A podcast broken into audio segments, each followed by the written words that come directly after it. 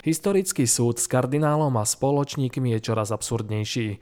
Toto bude hlavná téma tohto týždňovej Vatikánskej sedmy, ktorú pre vás pripravil redaktor Sveta kresťanstva Pavol Rábara a podcastovo redaktor Pavol Hudák. Príjemné počúvanie. Keď sa vo Vatikáne začínal v roku 2021 súdny proces v kauze luxusnej nehnuteľnosti v Londýne, spomínali sa prívlastky ako historicky neopakovateľný najväčší. Po dvoch rokoch však možno hovoriť o čoraz podivnejšom až absurdnom procese, ktorý zrejme speje dostratená. Pripomeňme, že pred Senátom súdu Mestského štátu Vatikán stojí 10 obžalovaných a riešia sa tri hlavné kauzy – dve menšie a jedna veľká. V prvej konzultantka Cecilia Marognová údajne použila peniaze štátneho sekretariátu na osobné výdavky. V druhej kauze s názvom Sardínia podľa obžaloby pridelil kardinál Angelo Becciu 100 tisíc eur z kasy štátneho sekretariátu k dispozícii na charitatívnu činnosť organizácií, ktorú riadil jeho brat. Súd sa však uberá zvláštnym smerom, predovšetkým v kľúčovom bode obžaloby ktorým je sporná investícia za 350 miliónov eur do luxusnej nehnuteľnosti v Londýne, na ktorej Sveta stolica prišla o približne 217 miliónov eur, z ktorých veľkú časť tvorili dary od veriacich. Keď Vatikán zistil, že londýnsky biznis nie je pre neho výhodný, snažil sa z neho vycúvať. Budovu však kontroloval talianský makler Gianluigi Torci cez svojich tisíc akcií s hlasovacím právom. Vatikánsky úradníci sa rozhodli odkúpiť Torciho podiel a hoci zmluvu s ním považovali za podvodnú, netrúfali si na súdny spor. Makler si pôvodne vypýtal za svoj podiel nehoráznych 25 miliónov eur, dostal napokon 15 miliónov. Všetko uzavreli v máji 2019. Prokuratúra to však považuje za vydieranie a niektorých aktérov dohody obžalovali. A tu nastáva problém. Minulý týždeň sa konalo v poradí už 51. a 52. pojednávanie v kauze.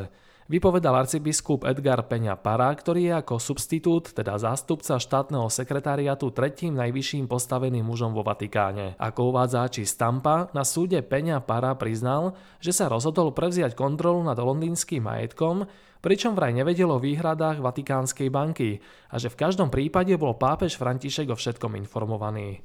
Peňa Para navyše opísal, ako si ho pápež 22. decembra 2018 zavolal do domu svätej Marty.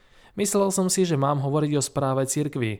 Namiesto toho, keď som vstúpil do Svetej Marty, našiel som pápeža s právnikom Emanuelom Intendentem a Giuseppe Milanesem, povedal. Milanese je pápežov priateľ, ktorý v prípade rokoval na Františkovú žiadosť, no potom sa rozhodol z osobných dôvodov nezapájať.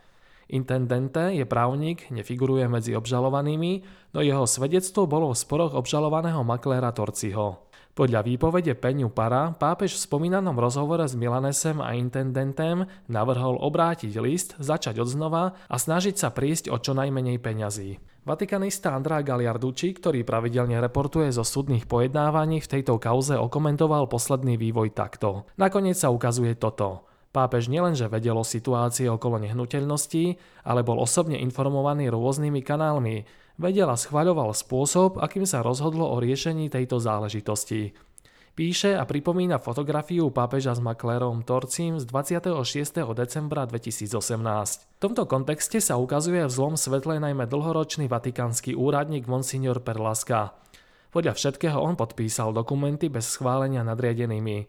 Lenže on, paradoxne, medzi obžalovanými nie je, kým iné postavy, ktoré zrejme konali podľa pokynov kardinála Parolina a možno aj pápeža, áno. Predovšetkým sa však pýtame, prečo prebieha súdny proces, ak bol pápež o všetkom informovaný a všetko schválil.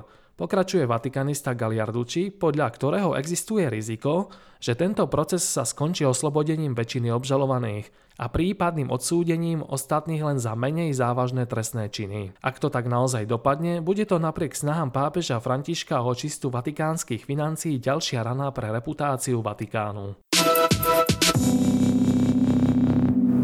Vypočujte si v skratke aj ďalšie udalosti týždňa. Cirkvy a náboženské spoločnosti môžu od štvrtka žiadať o kompenzácie cien energií. Žiadateľom, ktorí splnia podmienky, bude poskytnutá dotácia vo výške 80% opravnených nákladov, oznámil rezort hospodárstva. Nadáni Slováci majú možnosť vystupovať v oficiálnom programe Svetových dní mládeže.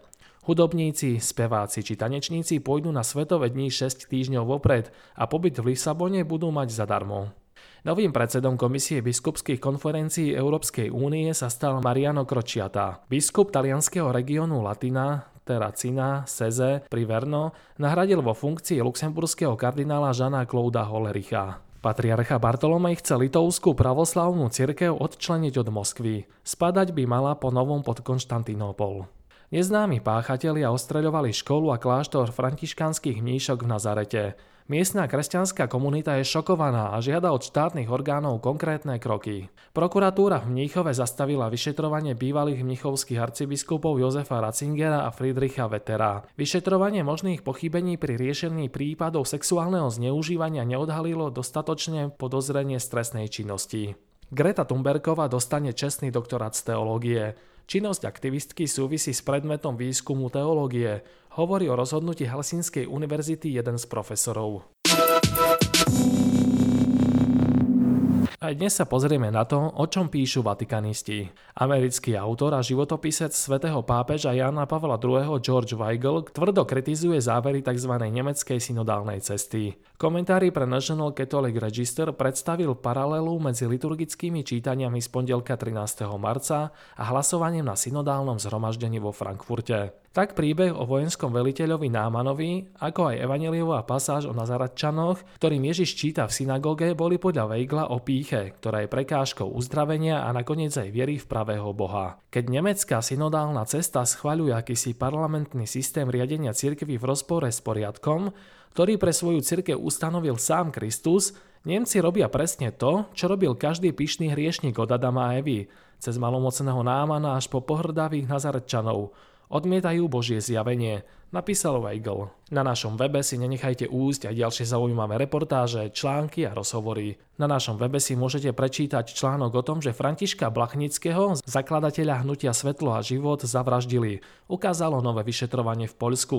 Kolega Pavol Hrabara vám zasa ponúka profil kardinála Žána Kloda Holericha. Zamýšľa sa nad tým, či je to len nový pápežov obľúbenec alebo papabili progresívneho tábora. Na našom webe vám tiež ponúkame rozhovor s končiacím provinciálom verbistom, pátrom Pavlom Krutákom a vedúci redaktor rubriky Svet kresťanstva Imrich Gazda vám ponúka text o tom, ako piati zahraniční komentátori, vatikanisti a odborníci vidia súčasný pontifikát pápeža Františka. A čo si o tom celom máme myslieť? Bodku za tohto týždňovú vatikánskou sedmu dá trocha netradične film. S prichádzajúcim jarným počasím sa v človeku prebúdzajú aj dovolenkové turistické či pútnické túžby. Tieto dni sa v amerických kinách objaví dokumentárny film o jednej z najznámejších pútí, Camino de Santiago. Podľa zverejneného trailera by malo ísť o vizuálne vydarený počin s kvalitnou kamerou a hudbou. Filmom sprevádza ako rozprávač biskup Donald Higgins z Madisonu vo Wisconsine, ktorý vedie pútnikov aj na reálnom kamine. Catholic News Agency cituje ďalšieho biskupa Jamesa Conleyho z Lincolna v Nebraske, ktorý bol na kamene tri razy a tvrdí, že tento film je najlepší, aký o slavnej pútnickej trase videl. Je skvelou pôstnou meditáciou, navnaďuje biskup. Prajeme vám požehnaný jarný víkend.